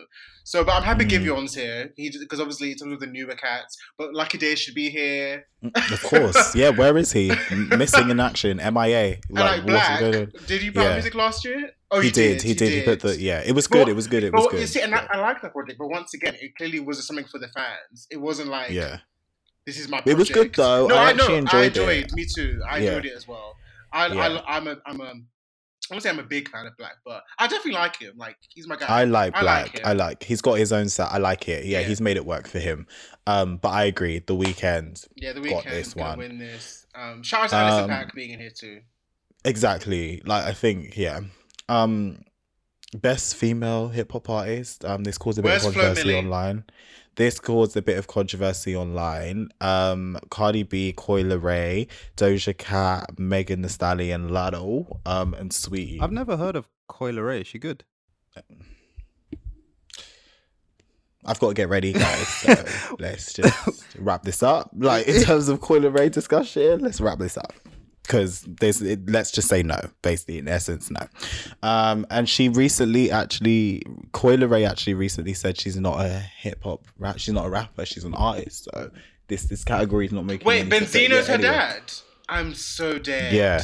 Love Yeah. hip hop Benz. Oh, okay. This is even, so I did like her already, but now this has just made it even like no. Um, I there was a debate online actually, just in terms of like colorism and like why Flo Milli isn't here. But to be honest with you, I um to looking at all the stats, Coi Leray actually has platinum packs. Like she's she is being featured on the biggest songs. I kind of get it, but Flo Milli her nomination, not Flo Milli not being here, but I kind of get her nomination. Um, Flo Milli should be in the list, but again, we need the fans to support offline instead of online. I know she's got a gold single for um uh one of her first singles. it was I, I think it's in the party. Yeah. No, no, no, not weak. Um it was her first song. Beef um Flow Mix? I throw hands. Oh, that is yeah, beef song. FloMix. that That's it. Yeah. Um, so that is gold. So I know shout out to her obviously, and her project did her mixtape did debut at 78, so it got in their top 200. Um, but you know, come on, let's actually give her a platinum plaque or like let's give her some solid physical sales or something like that. But um anyway, Megan's gonna Sure. win this. it is Megan's Megan award. Megan's yeah, Megan's award here. Or yeah. Yeah. Mm, hmm. I don't Yeah. see like I mean Cardi could win it because It is. It is. A, it's a three horse race, but Megan is at the front. Yeah. If that makes sense with Doja and Cardi, but it's a free. It's a three horse race that Megan looks like she's winning just because of the context of it being the BET Awards, um, and the audience. But yeah, okay, Megan. Um, Eden, do you who do you think out of this list? I originally thought Cardi B, but I do think Megan will take this one. I think um, in terms of the discussions that are happening online, um, but also I think just in terms of recognizing um, what she's released in the last few months. I know everyone. I know the album wasn't good, and sure wasn't. all of these different types of things. But I do think BET will give it to her. Yeah, I And she deserves. She's had an amazing last couple of years. Like she's Yeah. undoubtedly been a front runner. Yeah. in- Yeah, the come up is the come up, and not yeah. even just in women rap, just in rap. General, generally, she's been a front runner. Yeah, she has, and she's collaborated with a lot of people as well. She's done her thing, so not undeserving at all. Um, best male hip hop artist. Then we have. Oh, okay, spicy. Okay, we'll see. Wait, Um, pop. Uh, so DaBaby Drake, J Cole, Jack Harlow, Little Baby, and Pop Smoke. Thoughts and feelings? so we all have the same question on our mind at the moment. Do we? I, I'm just making sure. Um, So there's one person in here I'm, I'm just questioning. Well, you know, white people win BETs all the time. Yeah, because I'm thinking So- back to when I saw Eminem on BET once, and I was just like, oh, okay. Yeah. Yeah, but doesn't Justin Bieber win one and year? Sam I believe he Smith won an award too. Yeah. well, that is the no. Sonically, that is just odd to me. Like Eminem being nominated, I get it. Like I know, I know. Sonically, yeah, yeah. Eminem's cool. Like we, you know, chuck it up, chuck up the deuces. Cool. Like you won, but Sam Smith. When that happened, I was like, um, Sam, okay. And of course, they were. They didn't Samothy. attend, obviously. They Of didn't the course. because obviously, Samothy didn't get the flight. Or maybe it was. Well, actually, no. Probably was. Probably was there. Probably was. He Probably, probably, was, was, in the in the city, con- but just was like, yeah, I'm doing he was. something Yeah, yeah. Mimosas, mimosa hours. Yeah. Um. Yeah. Uh. Uh, Jackie Jack Yeah. Jack. Jackie Harlow. I mean, to be, to be honest, I did watch his um hot ones on YouTube. I did like he got to the end. You know, Jack is a funny person. We we like we like some of the songs, but I don't know about this one. I don't know about in terms. To be honest, he has been present. The come up did happen last year throughout the pandemic. He did he did bolster his way into the stratosphere over the pandemic, but It's Yeah, going. I- to, I- yeah. I'm lost for words. Lost for The, words. I don't know baby's for gonna this win it. one. Pop Smoke will win it because of. Post yeah, posthumous, yeah, yeah. Or if they're feeling cheeky because of Drake's recent Billboard success or whatever over the last ten years, the most number ones I believe it was. Um, they might factor that in and just give it to Drake and make it a celebration moment. But I think you were right. In the first top two is Pop and Baby, and then with Drake slipping in underneath. Shout out to as Lil Baby though. I like him, so I'm happy he's nominated. I like him. Yeah, he's cool. Music's cool. I like it. Cool. But um Yeah, best new artist. Oh, Flo is Flo is nominated for something. I didn't know that. Okay, cool. So Flo did get some acknowledgement. Maybe this will be hers to snap. Well, I don't think it is, but Wait, I'm I sorry. love her anyway. But why cool is her her. nominated in the gospel category? You see what I mean? Why is her? Sorry. Why? I'm sorry. Can we wait till we get just there? saw it. Why Let's is her- wait till we get there. why is Let's her wait till in we the get best there. gospel Let's category? wait. But you know, do you know what's even funnier? Sean There's, Fate, let's there's wait actually an until award we called get there. BET Her Award. She's not in She's it. not if she wins not in it. that, She's God forbid. oh, good, good. Okay, I haven't scrolled down. I haven't scrolled down. But um, let's let we'll wait for the gospel hot take. We'll wait for that. Best new artist again. Coi Leray. Do you know what? It's it's justifiable here. It's justifiable. Flo Milli, Giveon, Jack Harlow, Latto, and Pooh Shiesty. Do you know what? This is a good. Well, uh, you know me in awards, but this is accurate. This is this is actually accurate, especially the Pooh Shiesty because that is a recent. I feel like they're missing rise. someone though. But I don't know who it is. I feel like there's been someone else that should be there. Hmm. I, I don't know. I feel like we missed their miss. That's their missing. Is there a come up So- happening right now? Um, well, you, I, you might be right. To be fair, there's people cropping up every day, but um, Yeah, there's too many at this point. But I feel like there's someone that's not there that should be there. I feel like if they, yeah, like I don't know who's gonna get this one. To be honest, to be honest, this is this is actually a tricky one. This I is, think Giveon will get it. I think Giveon will get it. you think? I think Giveon, like he's he's he's doing very well, and you know Hmm. you know he's had the Drake collaboration, he's had the Justin Bieber collaboration. His own music is starting to chart now. He And is the only R and B one in there. Yeah, because all of them are hip hop. yeah. So I don't know how I don't know how they're gonna play it. I don't know and as we've gonna play bo- it. as we've all said, I, we think he he is the of the men in R and B. He's the, I think he's the one with potential to like be a crossover success. Defo. I th- so I think I think Giveon could get it. I don't I don't see Latto getting it. I don't, I, I just I just don't. Jack Harlow. I mean, you never know. He's been a big hit, like over He the last year. He's been He on has. the charts all last But year. But I would like to think that that BT would would like to keep that award for, for the Africans only, an African only group chat situation. Well, I don't trust BT. Not gonna lie to you, Sam Smith. Ugh. Anyway, um, thi- this is tricky for me personally. This is this is actually quite tricky because Coi is one who's just bubbling right now, like on everyone's lips. Like she's there. Um, Jack, amazing last year, amazing. Like even though I don't like every all of the music, amazing last year. Um, Giveon, obviously, just fantastic music, breakthrough, all of that. Um, Pooh Shiesty is a recent one, so I feel like next year, because this is very on the pulse for them to nominate Pooh Shiesty. This is very on the pulse, like it's happening right now. So we will see. Great project though, liked that. Um, Latto, I think it's a bit contra- too much controversy around that. Um, Flo, she's like she's like a renegade. She's a renegade. She's one that you you know, she's in the back seat, she's in the car, she's coming, she's getting to the destination, but she's not quite on the front of everyone's lips yet. So I don't know if she's gonna I don't think she's gonna win this one. Um but yeah, I think it's Jack or Giveon personally. Yeah.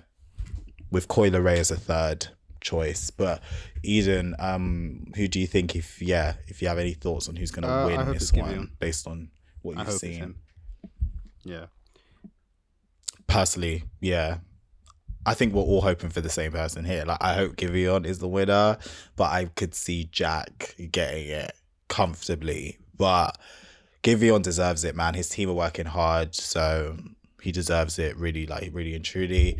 Best collab. Um Oh gosh, we have him nominate. Okay, BET. Why? Why? Anyway, Cardi B featuring Megan Thee Stallion, WAP. DaBaby featuring Roddy Ricch, Rockstar. DJ Khaled, Drake, Popstar. Jack. Why is that nominated? Th- That's what I was thinking. Jack Harlow, The Baby, the one in Who's Meant to Be in Jail, and Little Wayne, What's Poppin' remix. Um, Megan Thee Stallion, DaBaby again, so she's nominated. Why is that nominated? Cry Baby. Also, they're both nominated. Oh, DaBaby's on. Okay, so DaBaby might just win in any scenario, right? Like Why is Cry Baby? Cry Baby didn't do anything. Pop. Smoke, Little Baby, and DaBaby um for the night. So I really don't know what's happening here. Like someone can explain it. I don't know.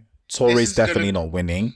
that No. one, so we can slide that one right out. Like, forget it, forget it. The winner of this award is WAP. Yeah, all Rockstar. It has to be the top two. It has to. It has to. Yeah.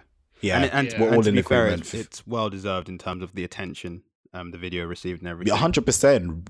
Yeah, Rockstar owned the start of the year. WAP ran the summer. Warp and Warp and Rockstar were both moments, and not just for the week they came out. Huge, Like huge. for months after. Cultural moments. Whether you liked them or not, they they were moments. Both those. One hundred and ten percent. We can all agree on that. A But why is Crybaby uh, like okay? Do you know what? Let Shoppe. Let's this year we are all going to cement in our heads that BET have no sense. But surely so Savage, is the surely that is. Savage would have been more appropriate. Listen, Shoppe, you have logic. Oh yeah, don't. that's actually a point. Let's just Savage get that. clear. yeah, clear. It like- should have. It should have. It was huge. It was huge. Um, but BET do not have any sense. They don't. They don't. Um, I'm surprised again, Go Crazy isn't in here. They are about to have no sense again in best group. So let's get to it. 21 Savage, Metro Boomin, Chloe and Halle, Chris Brown and Young Thug, City Girls, Migos, Migos. Sonic. so let's just yeah. Wait, on the on the hiatus. No, Sharpay, they've been releasing singles. yeah, I know this featured. year. I know this year. They, I know like they're gonna have their um trap version. Well, Sharpay, look at Sharpay, look at the last nomination, Silk Sonic. Like I oh So, that, that this I have year- to say about that as well. Like I know so I know Migos are coming to do you know- their trap version of Destiny Fulfilled. Like we've done our sort of sort of projects now we're back together. But, but um they didn't do anything last year, so why are you nominated? And Silk Sonic and I love Leave the Door Open, but you, you don't even have an album out. You have one song, like literally that's what Mia said. one They have no song. sense. And it's a great song. no I sense. love the song, but it's one song.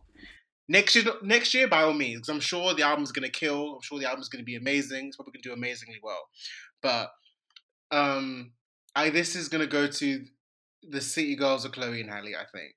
Yeah, no, I'd agree. I think um they yeah, I think they're the front runners in this category. Respectfully, I think they are and they should be rightfully deserved. Um but I will shout out 21 Savage and Metro Boomin. That project goes in. Like I love it so much. Like that project is so good. Like the narration, everything. Like honestly, they just need to collaborate for the rest of their careers because they make great music together. For real, for real. So good big if he wins, if they both win, like I would not be mad at all. But again, BT has no sense. So anyway, we will get to what Shoppe was pissed at before. The um Dr. Bobby Jones. Wait, hold on, hold on, hold on, and just before we Inspiration move on. Award. So What is your issue with Silk Sonic, Shoppe? They have one single. that they don't have an They album have out. one song. It was Why a big moment this Like year. it's recent. yeah, but no, but think about it. But you nominate for best group should have an album out. You have they, Like the material should they should be able to translate Exactly. on more You than one song. can't be nom- if that makes sense. Like we should feel the chemistry. Like City Girls, they got the chemistry. You know, even Chris Brown and Young Thug. You know, whoever's listening, you know, they've got And the they chemistry over there. Twenty One Savage and Metro Boomin have two projects together. This the recent one was released last year, and then City Girls. I've said three projects. Chloe and Halle, two, three, uh, loads Yeah. of projects. Like I- mi- old I, projects. obviously, all I love, I loved it. I love the song, and and I'm like I said, I'm sure the album is going to be incredible when it comes out. But at present, the album does not exist. We didn't even have a second single. So you mean to tell me you're nominated for best group on the strength of one song? That could, that may as well have just that could have easily just been Anderson and Bruno Mars rather than Silk I don't know. I kind of disagree. I think if the I think it really depends on um what the criteria was. June's Diary deserved. Like, Ale- not really, uh, but Shoppe. No, the criteria is 300 experts narrowed this together. Like that's what it is. That's how you nominate the thing. So some people may just uh, uh, have the same mindset as you. To be honest with you, Eden, they might just be like, you know, best group. Well, Silk Sonic just killed that shit. So I'm a, you know, they should be nominated, and then it just gets filtered through, and they probably no, what, decided that. what I mean is more so like if the criteria was that the al- an album had to be released, then yeah, definitely they should oh be there. right, But Sorry. in terms Yeah. of um impact, if it's impact, Mm. I would say Silk Sonic should be there because I'm looking at their Spotify listens. They got 301 million listens. I know we just had the conversation about streaming platforms and all of these different types of things, but the truth is, as my dad says, the truth is the truth is the truth. And this song was everywhere. It was on It's big. every talk It's show big. that I tuned into. There were so many covers and reactions and conversations about the instrumentation. I personally think they should be there. And if they won it, I wouldn't be upset Right. because, like Chope, I love this song. I think they're both individually great artists. And I'm excited for the project because of this one song. So I don't know. It depends on the criteria. Yeah. The criteria is like it has to be a group that has been around for a while or they've released an album or any of those different types of things. Chope is absolutely right. Um, I kind of question like I do think they should be there personally. That's fu- that's why we're here. Difference of opinion, but no, I no, I, I like that. I like our diversity in thought. But um, whoever wins, we'll definitely see. I hope you know the if if it is Silk Sonic, you know, obviously the song is huge. Um, but I, as I said before, like if Twenty One and Metro win, I'm not mad at all. Not mad.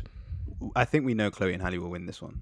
Um, They- Um, they will win I this mean, you would think so. I mean, like, re- it really should be them, but I don't know. Yeah, with the way again, BT. The theme of the thing is they have no sense, so we just we can't we can't trust the waters. Chloe we and can't. Halle should be the clear runners for this award. Like, they should. Yeah, They should. But I wouldn't be surprised. we if- know BT. Like, if I see Migos win that award, I wouldn't be surprised. I wouldn't either. if Migos win that award, I would not be surprised. Yeah.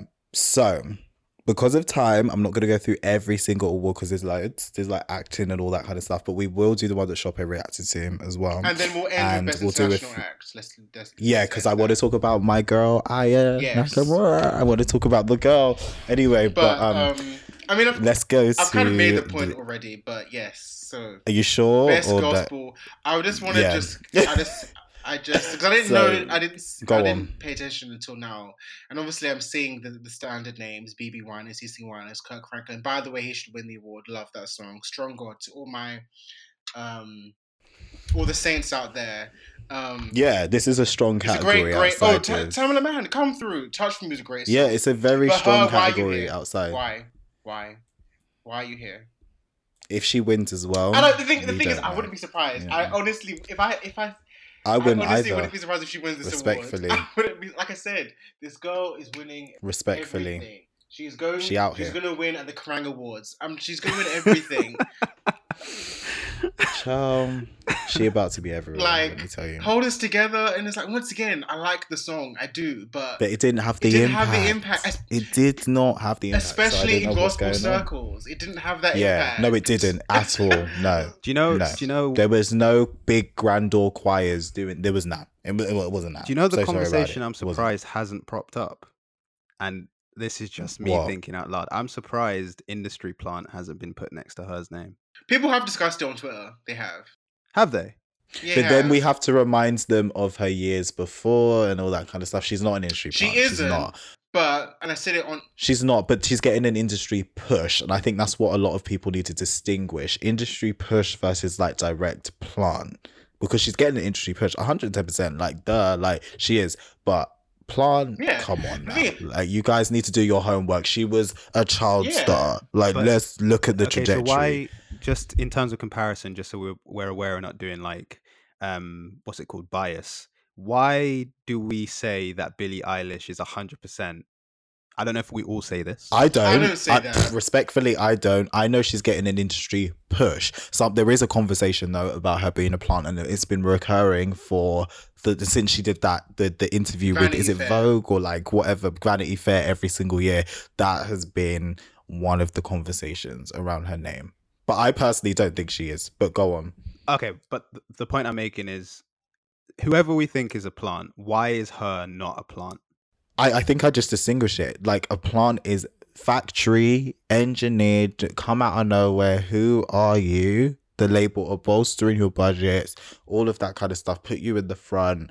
Um, we didn't know who you were before, essentially, and suddenly, every single person is talking Okay. about you. Like it's it's giving very paid for promotion, like for that that one. But in terms saying of that, like the thing- pay the thing- for tweet and stuff. If we're keeping it a hundred though, whilst you were speaking, I could tick. I could put a tick next to next to everything and regard it to her. So in regards, we didn't know who she was. Came out of No, but we didn't know nowhere. who she was. No, I no, knew who the she theme was. Theme around her, her um, resurgence was mystery. people didn't really know Okay. who she was. She was this person that didn't have a face who released music, and um, people like, oh, who is this person? Obviously, if you followed music, and I didn't know she is. That's not me saying that I knew she was, but if you followed music for a while and you kind of knew of her, then you kind of put two and two together. But in terms of an industry standard, a lot of the things that you kind of said, just to kind of um, put it out there, you could put next to her. I'm not saying she's an industry. I want to make it clear. I'm But not saying she's an thing industry plant. I'm not saying that, but I'm just questioning why we don't question that. The thing is, though, can I just say, like, compared to even like a Jack Harlow or like um an Adele, let's say an Adele or something like that, or the metrics, H.E.R. actually is not doing a lot in terms of like the And that's- chances that she's not. And Chope's made this point before, so that is quite the. This is the difference. Like the the if she was a plant per se, and the, we wanted the success of the plant and her to be fully a plant, what would be the metric is that her first volume one would have bolstered up the charts and she would have been at number one and across the board worldwide. Like Billie Eilish level She's success she has that. not even reached that plateau yet. She's nowhere near that plateau yet. Her volume one tanked in in fact and she had built her fans up organically. When she performed me and Chope went to her performance her performance was not the It O2 KOKO. It was not the O2. It was KOKO, small venue, you know, great venue, amazing. iconic venue, but small venue. And she was amazing, of course, and she's got the talent. But industry plant is very much you are dialing up the metrics so that she is unavoidable from year one. H.E.R. was not unavoidable from year one. It's only in the last two or three years, even me and Chope, our organic um, fandom of her has morphed into this conversation over the last two or so years. When that Grammy, not it was just like when the Grammy And the started to come through, and I was like, oh no, Oscar in recent years, but the Grammy that year, the first year where she got the, I was like, huh. It's not quite making sense right now, is it? It's not quite making sense. So I think I understand what you're saying as well, but I think her progression has actually in the early years been quite gradual. It's only in recent years that we're seeing a dial up of industry support where it's like, oh, like, okay, it's being turned on now, you know, like, and this is my thing, and my and I said it on our Twitter account. The issue is the accolades she's getting don't match her actual standing in the public psyche. It doesn't match. So her winning a Grammy for Song of the Year for a song that outside of her core fans nobody has heard doesn't make sense to me. Her being Yeah. an Oscar winner Yeah. for Fight for You, who once again, who's heard that song outside of her core fans? She's an Oscar exactly and now she's in a gospel category. And obviously, I mean, no, no shades, but it's not obviously. I guess it's just it's just the BT was gospel. It doesn't matter. But what my point is, but she's being she's being placed in all these different areas that don't make sense. So that's why people to call her a plant because she's being given she's been given such grand stages, like even her being on Super Bowl, she uh, that's premature for her. Why would she the Super Bowl? It is probably, it's kind of like they're dialing up her trajectory Yeah. and it's and like, it doesn't make um, sense because if she was at yeah, least like you know yeah. platinum selling songs, number one singles like like Billie Eilish, consistently, consistently, then then, consistently then it would as make well. sense. But then even her popping up in the D'Angelo Verzuz, I I'm still like I shuddered when I saw her. I was like, why are you here?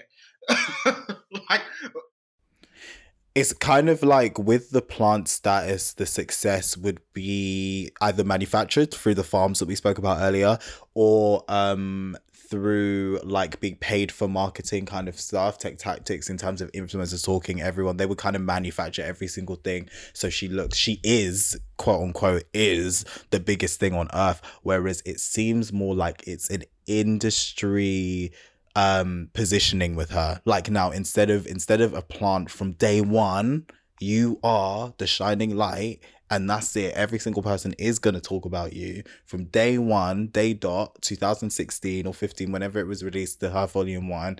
Um you you will get number one with this. It will it will be number one. And you know you'll have that Billie Eilish year of kind of success. Even though I don't think she's a plant I'm just using it as metrics of success. That big galvanizing. or you Olivia Rodrigo Olivia Rodrigo that kind of moment that's happening now you cannot avoid Olivia Rodrigo. In 2016 you could avoid her. You could avoid her. It was a debate. It was a debate. It wasn't a forced thing that felt like it feels like now the notches in the industry are being turned up in terms of awards for her.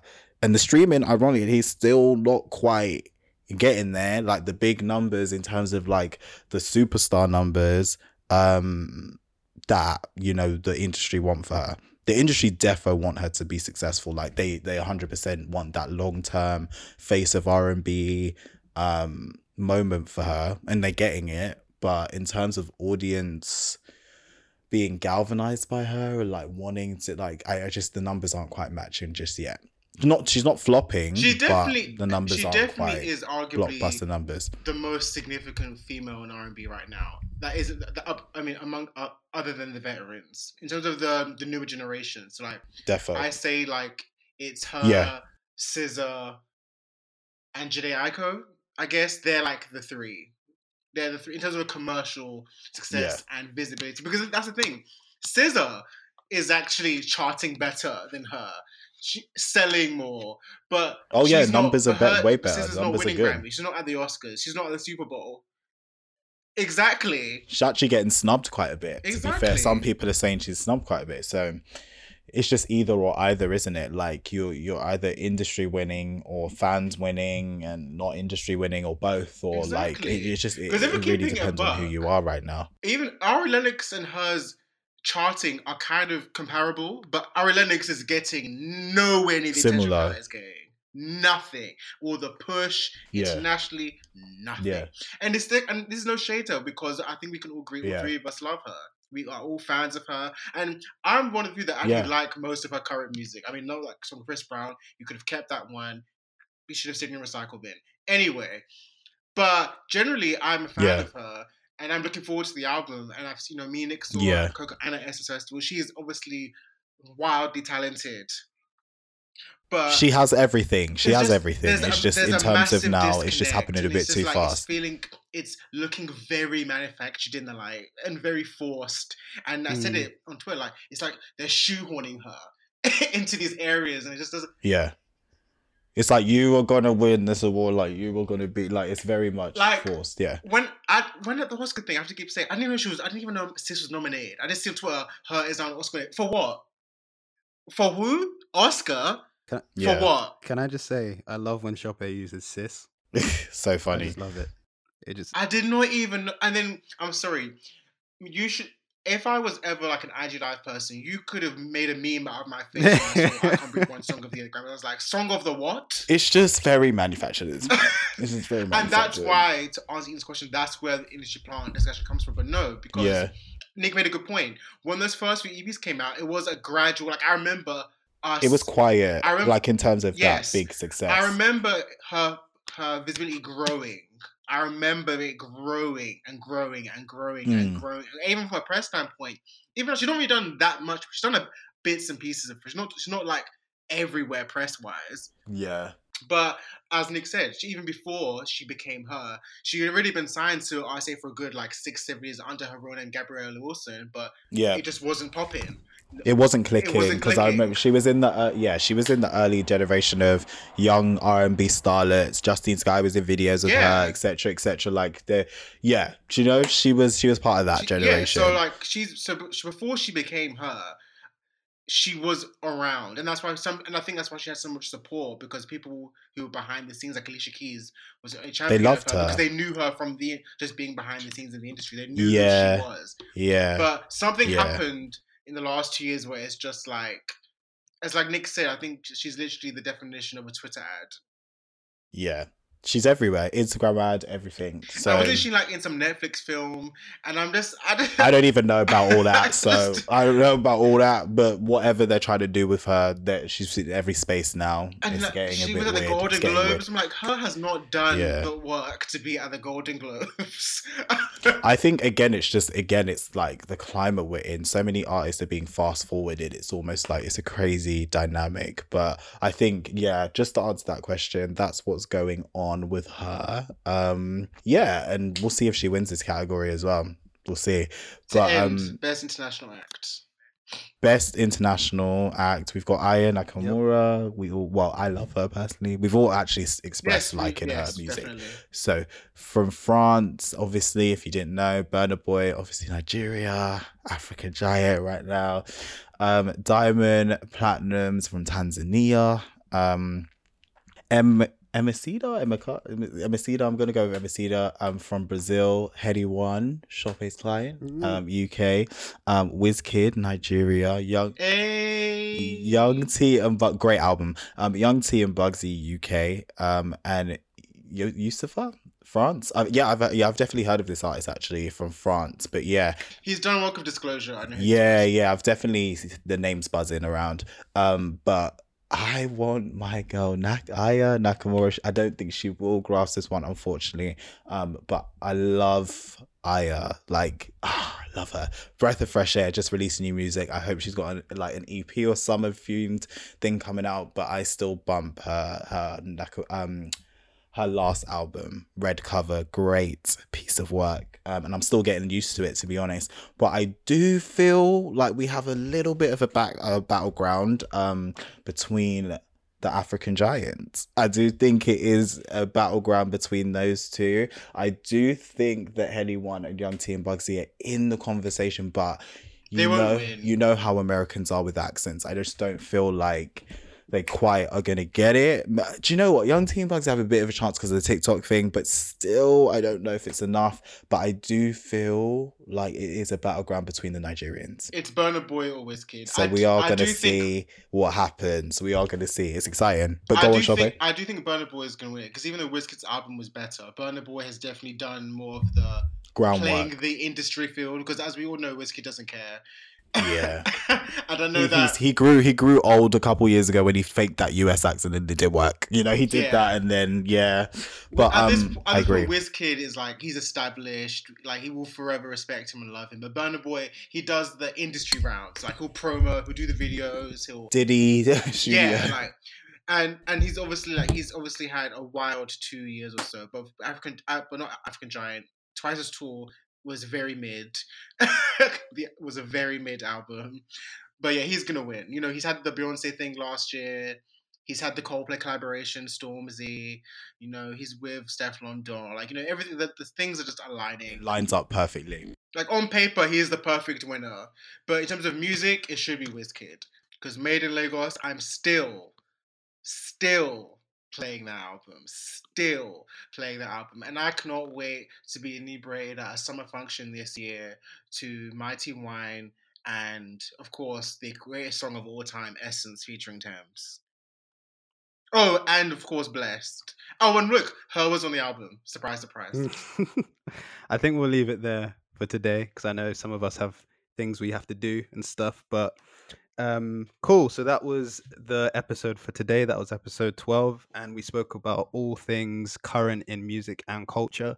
Um, if there are things you kind of want us to bring up or songs you want us to listen to, you know where to find us. D-A-T-S-P-O-D. Sometimes I literally walk around my house and I just hear myself saying D-A-T-S-P-O-D in my head. And it just drives me wild sometimes, just let you guys know. But that is our at. You can find us on all streaming platforms or all social media. Um, and just join the conversation if you can. Like, I think the H.E.R. discussion um, was something that came randomly. We didn't plan that. We don't always plan those discussions. Um, so let us know what you think about um, her and her success and everything. Um, I think we all made our points very clear, so I won't go over it again. But um, we're always interested to hear what you guys think as well. Just a reminder, guys, because you say this every season, we have two episodes left of the of the podcast um, until next season. Um, so can you like just be aware of that? Because what always happens is episode thirteen or fourteen, we say this is the last episode for the season, and everyone's like, "What?" But yeah, two more episodes left for this season, um, and that has been done. At the stands, we hope you enjoy the rest of your weeks. Please stay present and peace.